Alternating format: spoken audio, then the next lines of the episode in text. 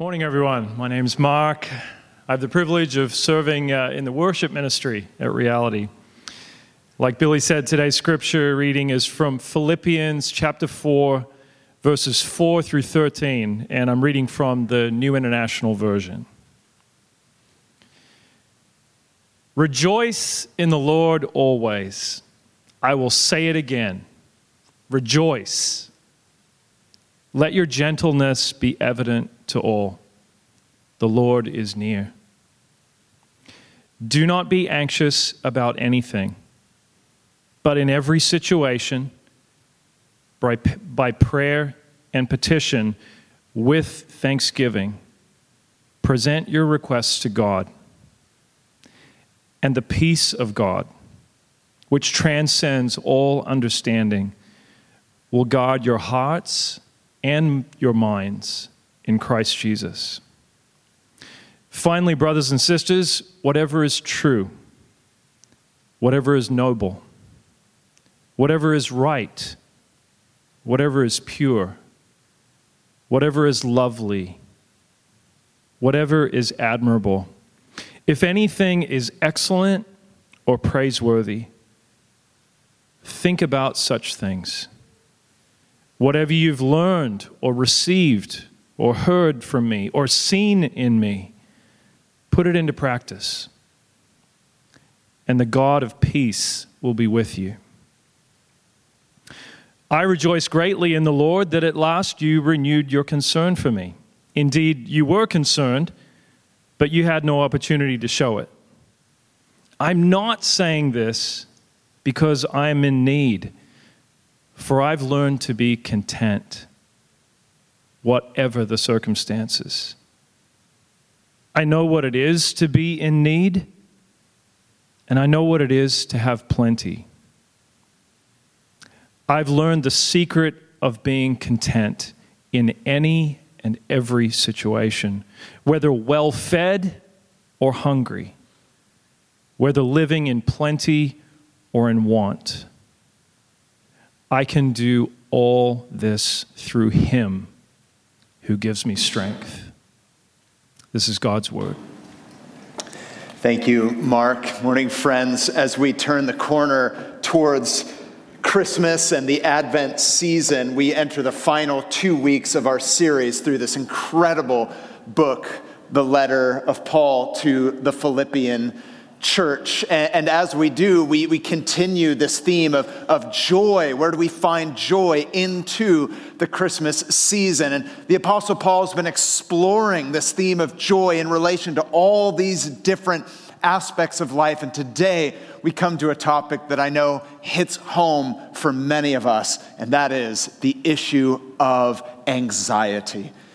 We've just read uh, verses 4 all the way to 13. We're going to look specifically this morning at verses 4 through 9. So let's pray together as we do, and let's ask the God of peace to bring healing to our anxious hearts.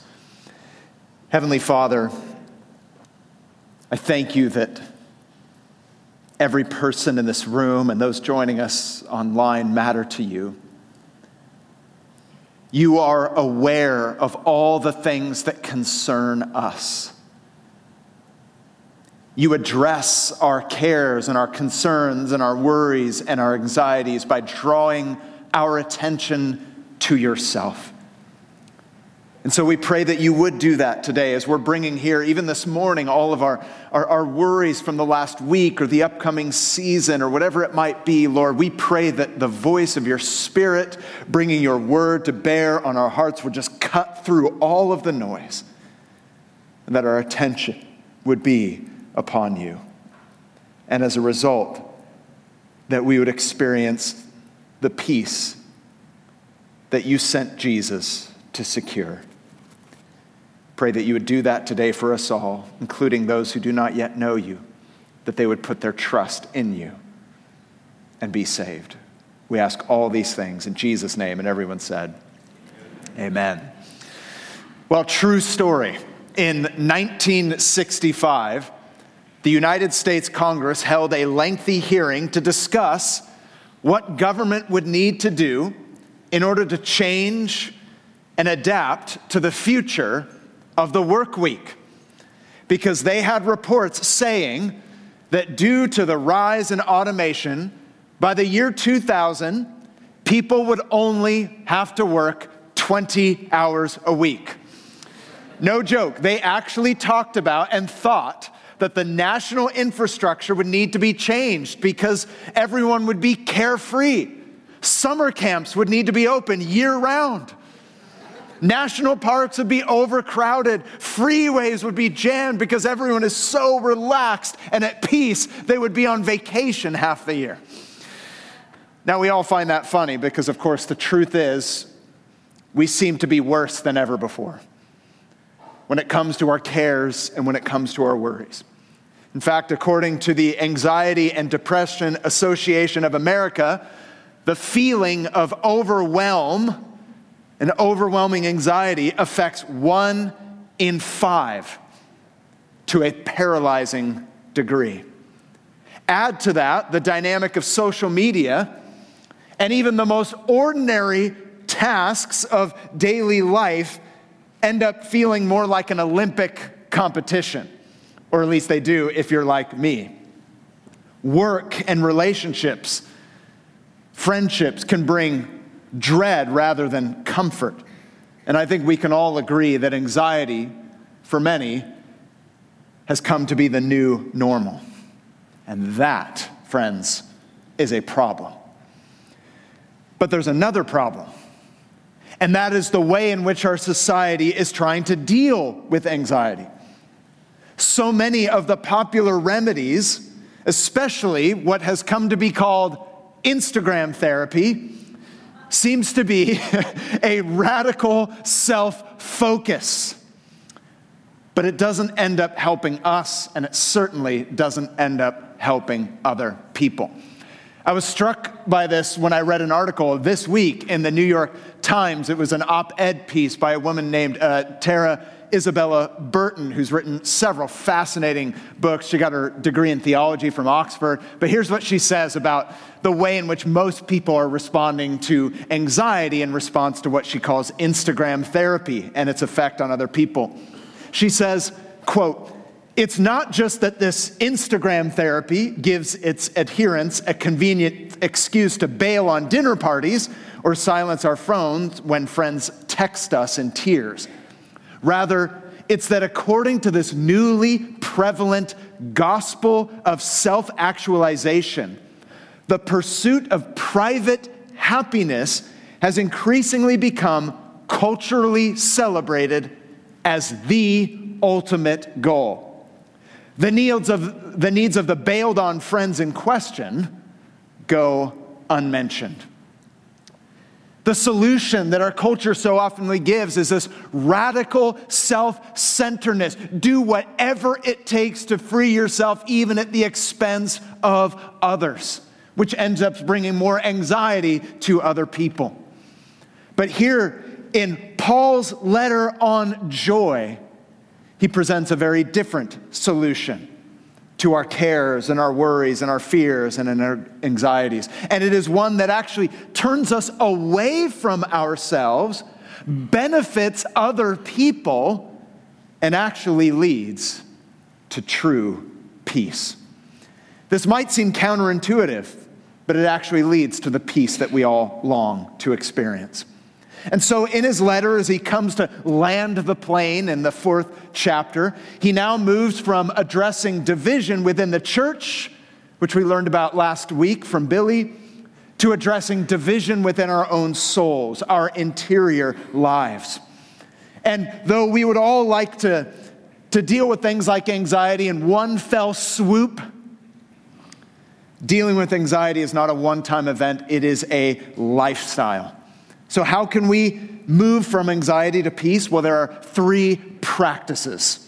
Three practices that we must embrace on a daily basis in this ongoing battle. And the first practice is this simply rejoice repeatedly. and both words are important. Paul has already addressed this theme of joy throughout his letter. He's also pointed out that our habits and our patterns not only shape us, but they actually impact other people, as we learned from Dom two weeks ago. So, what practice can we embrace that can fight off anxiety and promote peace? Well, he says in verse 4 and 5 Rejoice in the Lord sometime. No, that's not what he says. he doesn't say rejoice in the Lord on occasion. But rejoice in the Lord always. I will say it again. Rejoice! Exclamation mark. Let your gentleness be evident to all. The Lord is near. He's talked about the theme of joy, and now he repeats it, which is amazing considering where he was when he wrote this letter. By way of reminder, Paul was imprisoned in Rome unjustly for his faith. Terrible circumstance, horrible situation. Of all the people who had a reason to complain, it was Paul. He could have been, Woe is me, the Roman government.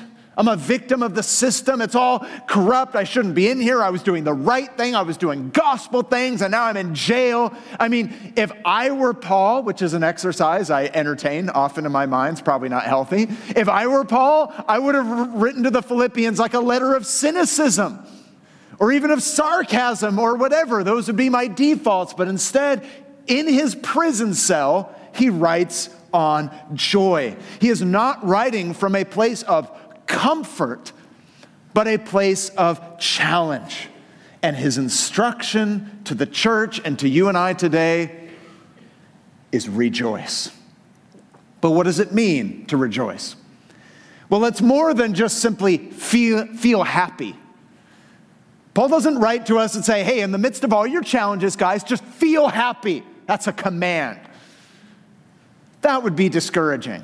I'd be like, mm, Yep, yeah, no, still don't feel happy. like, how do you just feel happy? There's more depth to this word, rejoice. To rejoice simply means to treasure something, to add up the worth of something in your heart and mind until your affections sweeten. Here's one definition rejoicing specifically is a way of praising God until your heart is sweetened and rested, and until it relaxes its grip on anything else it thinks it needs. That's what it means to rejoice. It is a discipline.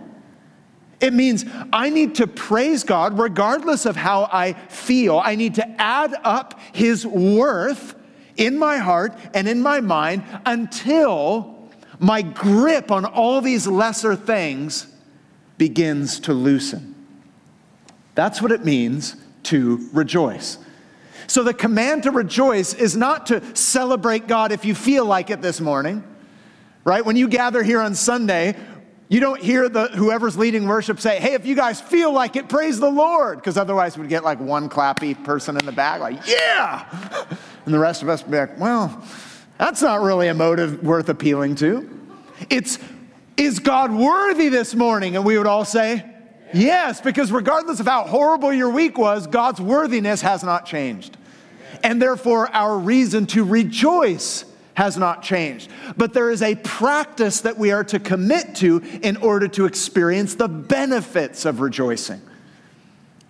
Notice Paul's words here are not a suggestion, they are a command.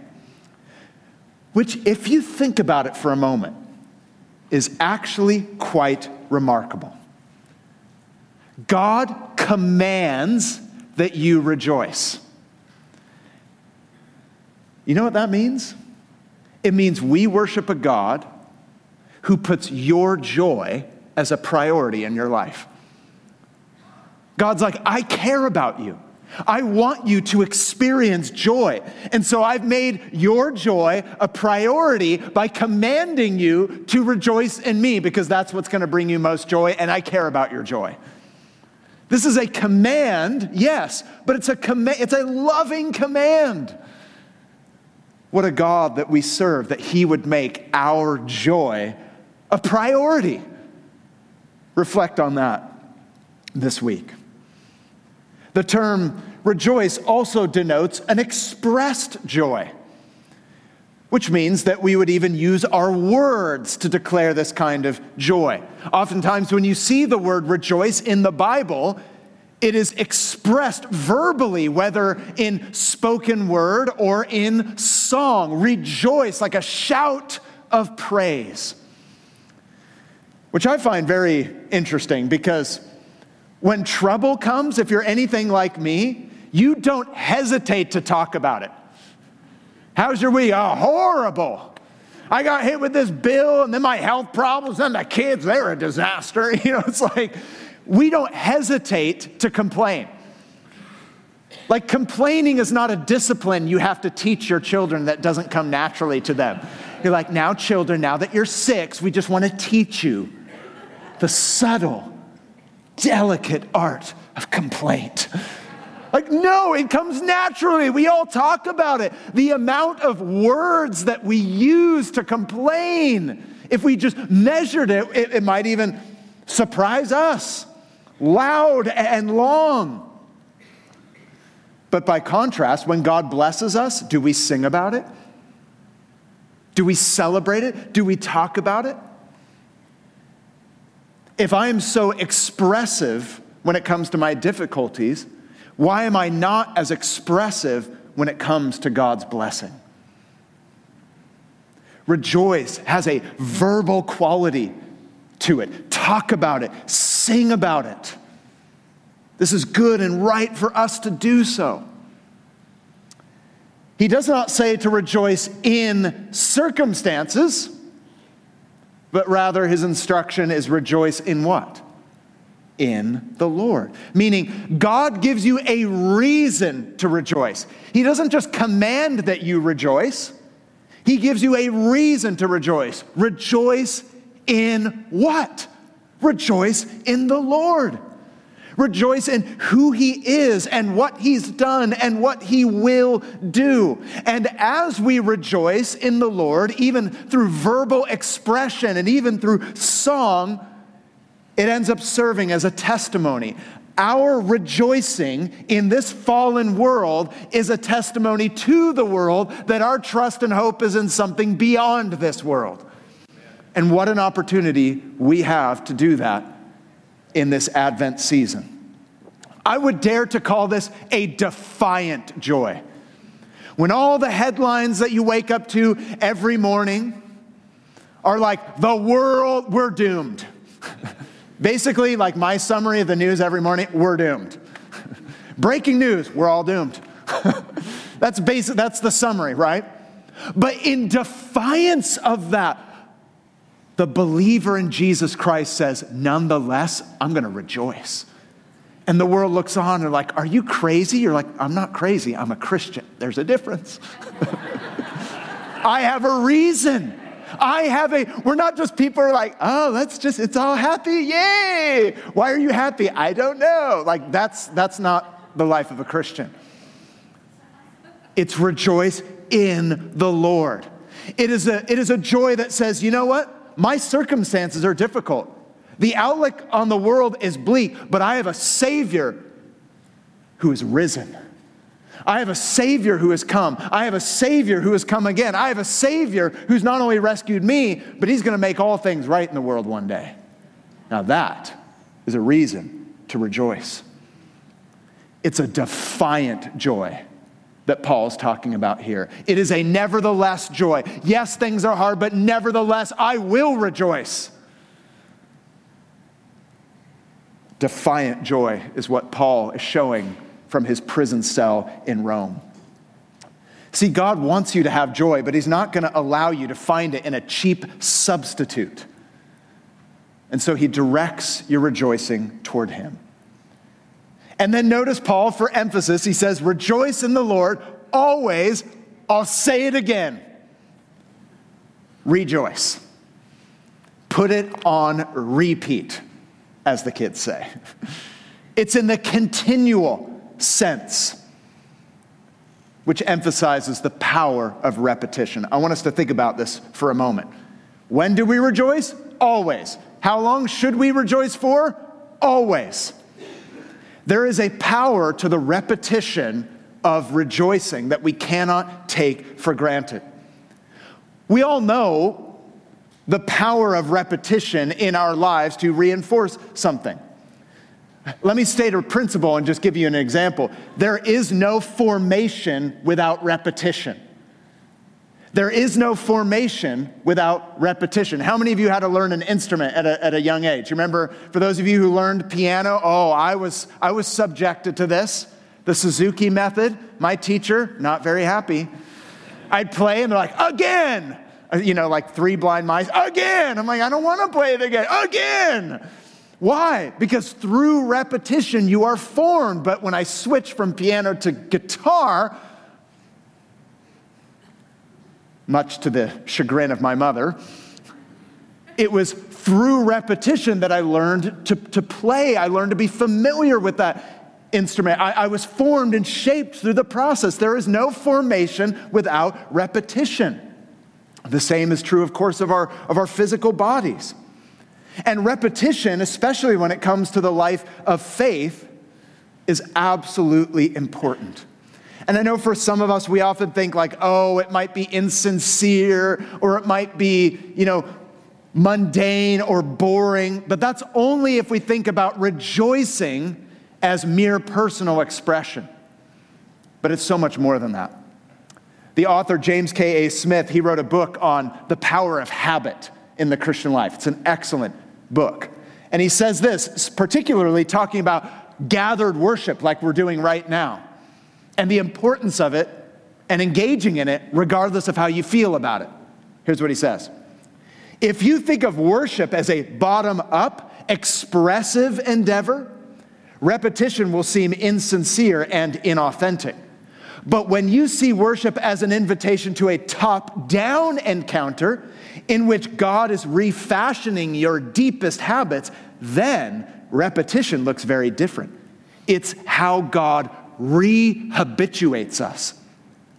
In other words, if I'm only going to engage in rejoicing and worship depending on how I feel about it, then sure, the call to worship is going to seem inauthentic. Oh, I'm not really into it because you're looking at worship primarily as a matter of personal expression. Do I like it? Do I like the song? Do I like the vibe right now? But he's saying it's actually a top down encounter. God says, I call you to worship, and as you worship, it shapes you as a person. It's a part of your formation. Friends, us gathering here week after week after week, even though so many things on your calendar and in your, your, your phone call life and your text life and your email inbox seem so much more important in the moment. I cannot tell you enough how vital it is that you embrace the rhythm of gathering together as a community and singing regardless of your circumstances and learning from Scripture and worshiping in response as a part of your formation. Do not underestimate the power of rejoicing. It's the process that God invites you to, saying, Hey, I know what you're going through. I know how you feel this morning, but believe me, God would say, this is an invitation to your spiritual formation. Rejoice. I will say it again rejoice. There is no formation without repetition. Paul's idea of worship is one that forms you. And notice that's why he then mentions your character immediately after that. He says, Let your gentleness be known to all, verse 5. You might think this is a random statement that Paul makes after a statement on worship, but they are connected because we become like what we worship. This repetition of rejoicing is so important because as we refocus ourselves on God, we are changed in the process. We begin to show the fruit of the Spirit as we repeatedly worship our Lord and Savior. See, this repetition is so important. Let me just give you one more, more quote, one of my favorites from G.K. Chesterton, who says, You shouldn't think of repetition as a routine, you should think of it as an encore. I love this. Chesterton says, A child kicks his legs rhythmically through excess, not absence of life. those of you who have children are very familiar with this. Because children have abounding vitality, because they are in spirit fierce and free. Some of you say, Amen. Therefore, they want things repeated and unchanged. They always say, Do it again. And the grown up person does it again until he is nearly dead. For grown up people are not strong enough to exult in monotony. but perhaps God is strong enough to exult in monotony. It is possible that God says every morning, Do it again to the sun and every evening to the moon, do it again. The repetition in nature may not be a mere reoccurrence, it may be a theatrical encore. How great is that? We need to become like children. We're like, again. God sees you reading the Word of God, His Word in the morning, and He's like, do it again. When we sing on Sundays, like, do it again. This is so good. We, we get bored. We move on. We think it's no longer important, but nothing could be farther from the truth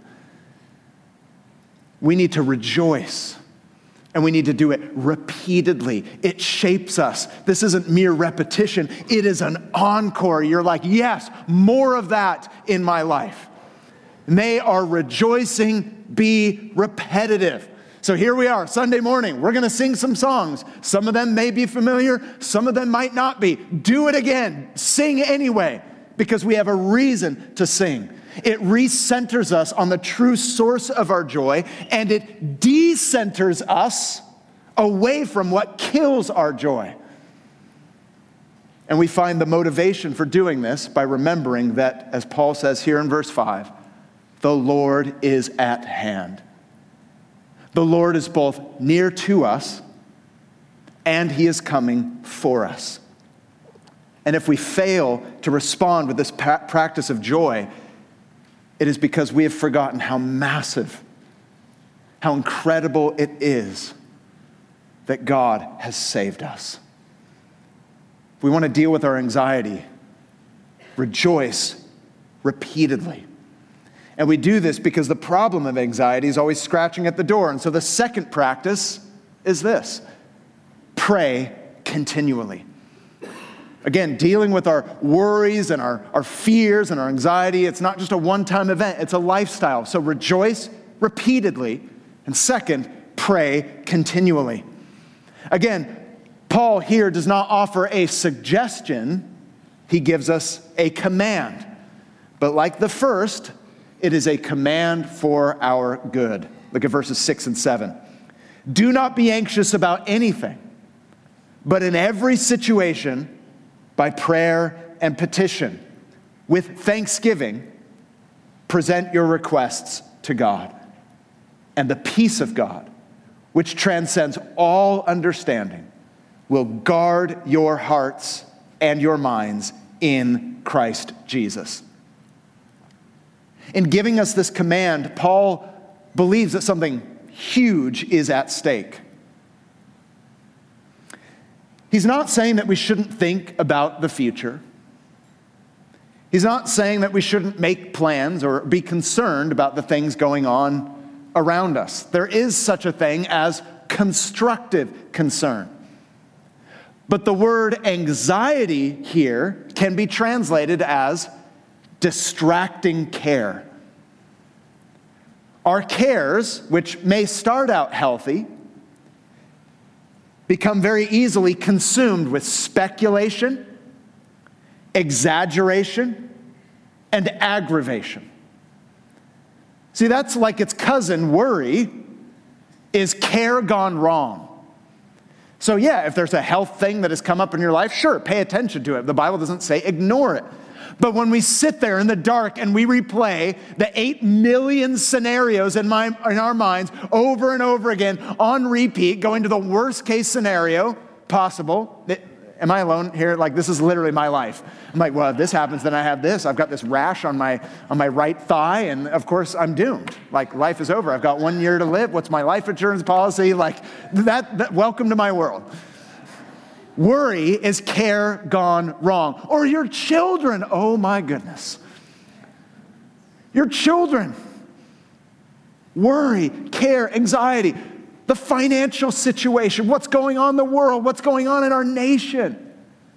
The Bible doesn't say you shouldn't be concerned about it, but because we're fallen creatures, our care goes wrong. It becomes a, a an inordinate care, fueled by speculation, oftentimes exaggeration and aggravation. It's care gone wrong.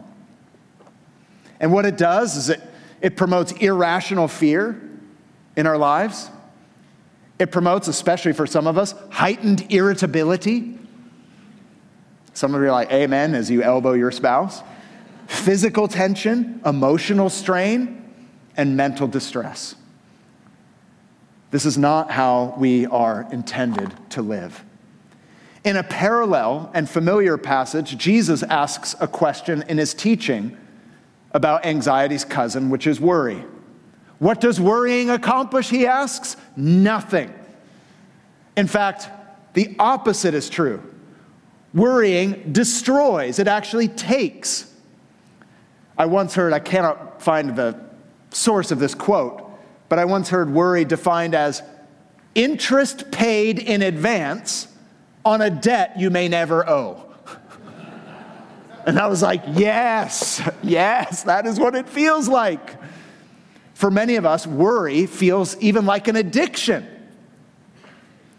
But by standard definitions of addiction, it's, it's not really an addiction because usually giving into an addiction, there's some sort of temporary pleasure first before you get the destructive results, right? Like a substance abuse. Usually people are addicted because there's an initial high followed by a very deep low. But with worry, like whoever spent their weekend worrying and be like, hey, how was your weekend? Like, oh, I worried all weekend at first. It was great. Whoever, nobody says that. Like, what did you do yesterday? Oh, yeah, I worried. Man, at fir- first few hours, I was worrying. It was so good. And then later, I was, I was low. Like, nobody. There's like no high you get from worrying. And so, in that sense, it's unlike a modern definition of addiction. But we feel like we're accomplishing something. Because the lie is that we think that we're far more in control than we really are. We feel like we're actually managing it. But let's be clear feeding our anxiety and feeding our worry is actually an enemy of faith. It's an enemy of faith. See, to be a follower of Jesus is to know that you have a God who cares for you, a God who values you far more than you could possibly imagine and a God who is sovereign. And so, in our extreme anxiety and our worry, it's this forgetting or a refusing to accept that God is sovereign and we are not. That He is God and that we are not. It's where the believer is tempted to act like an unbeliever in the valley of anxiety and worry. Or I've heard it put this way if you're a follower of Jesus, you believe that God has rescued you from eternal destruction and from the power of spiritual darkness, and that He's given you e- this eternal hope, and He's placed His Holy Spirit in you, forgiven you of all your sins, and placed you into a community, but you still don't think you're going to make it through the day. Let me just read it Jesus' words himself. He says in Matthew 6, verse 30, if that is how God clothes the grass of the field, which is here today and tomorrow thrown into the fire, will he not much more clothe you, O you of little faith? That's a subtle dig. So do not worry, saying, What shall we eat? Or what shall we drink? Or what shall we wear? For the pagans run after all these things, and your heavenly Father knows that you need them. But seek first his kingdom and his righteousness, and all these things will be given to you as well. That's the priority. So, what does that mean practically for our prayers? Well, it means we need to pray specifically and we need to pray thankfully. See, Paul doesn't just say, hey, stop being anxious. He gives us some instruction. He invites us to pray. He doesn't just say, stop being anxious, period. He says, be anxious about nothing, but in everything, pray. Pray your anxiety. It's a quote from a book our staff recently read on prayer that we talked about over the, the summer, A Praying Life. And Paul Miller says, I have yet to meet a chronic worrier who has an excellent prayer life. Oh, that was very convicting. Let me say it again. I have yet to meet a chronic worrier who has an excellent prayer life. when we are worrying in the face of all that God has said and all that He has done, who He is, and, and what He will do, then we are in fact seeking security in something other than Him. So we need to rather bring our problems, our cares, our worries to Him. Instead of obsessing over our circumstances, we need to direct our attention to God. So make a list, pray specifically. Make a list of what you're worried about. Make a list of what you're anxious about. May your anxiety list become your prayer list. Make, make a list of those things and then bring them to God in prayer. Bring them to Him in prayer. God, I'm anxious about my children. But instead of dwelling on it for the next eight hours, I'm going to bring my anxiety to you. I'm going to bring my worry to you. God, I'm worried about the finances. I'm going to bring those to you. God, I'm worried about my family members. God, I'm worried about my health. I'm anxious about it. I'm going to bring that to you. I'm going to write it down and I'm going to bring my anxieties into the light. Friends, we need to pray continually. And in that, we need to pray specifically. A lot of us, we're just very vague in our prayers. Lord, just help me, kind of whatever. Amen. but what if today we prayed specifically? God, I am anxious about this very thing. And so I'm going to bring it to you. It's, it's amazing. Many of you have been Christians for more than five minutes. You know this, but how often we fail to do it. The other day, literally this last week, I was so anxious and worried. I was like, what? I pace. Does anyone pace? Is that a forgotten art? Like, oh, I'm a good pacer. Hands behind the back. I, I, I feel like I need like a pipe and like a shawl, you know? I'm like, like in the old movies, just kind of walking around like that. And my wife was literally like, honey, why don't you sit down and let's pray? I was like, well, wait, what? Well, yeah, sh- sure, of course. I'm talking about prayer this Sunday. It's in my sermon. oh, you mean actually pray? Right, right, of course. Because I was like, fine, yeah, just trying to lead our family, you know, here, just gonna sit down. Yes, let's pray.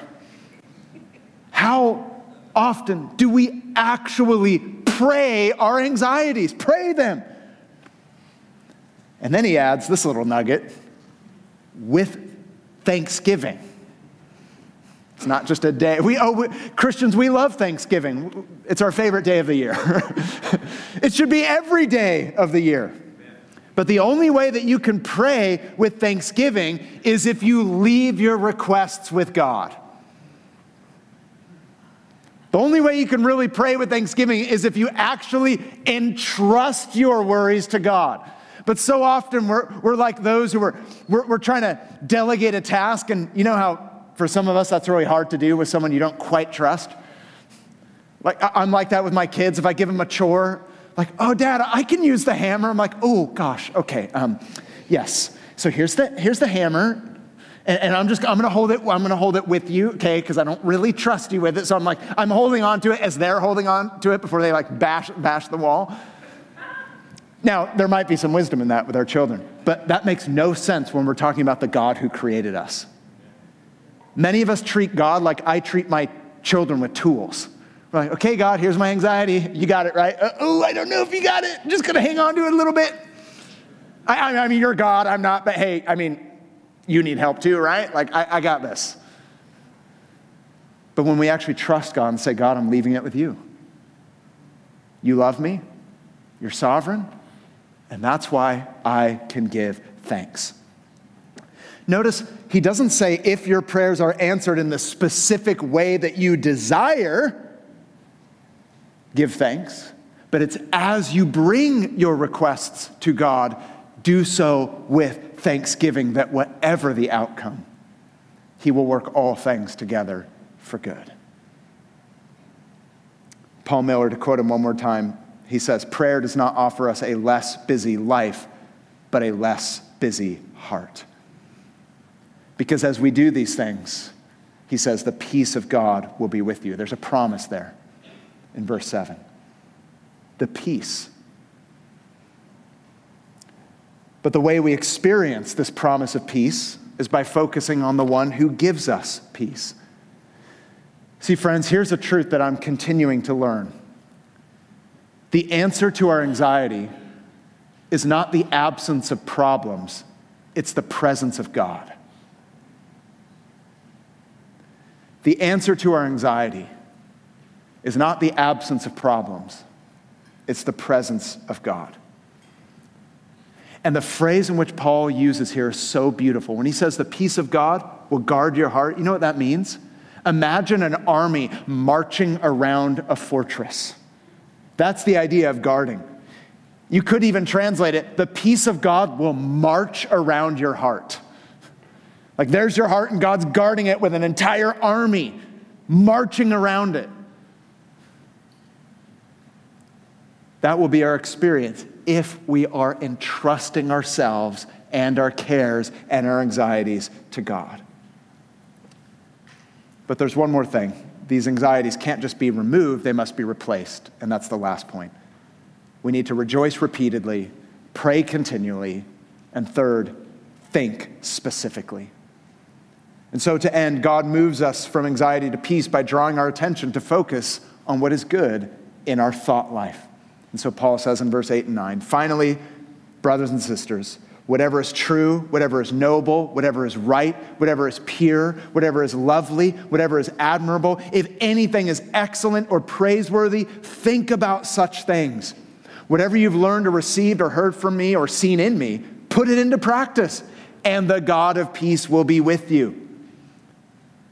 There's a discipline here. We must work to rearrange our focus so that the God of peace can freely work in our lives. Paul says, put this into practice. Whatever is true,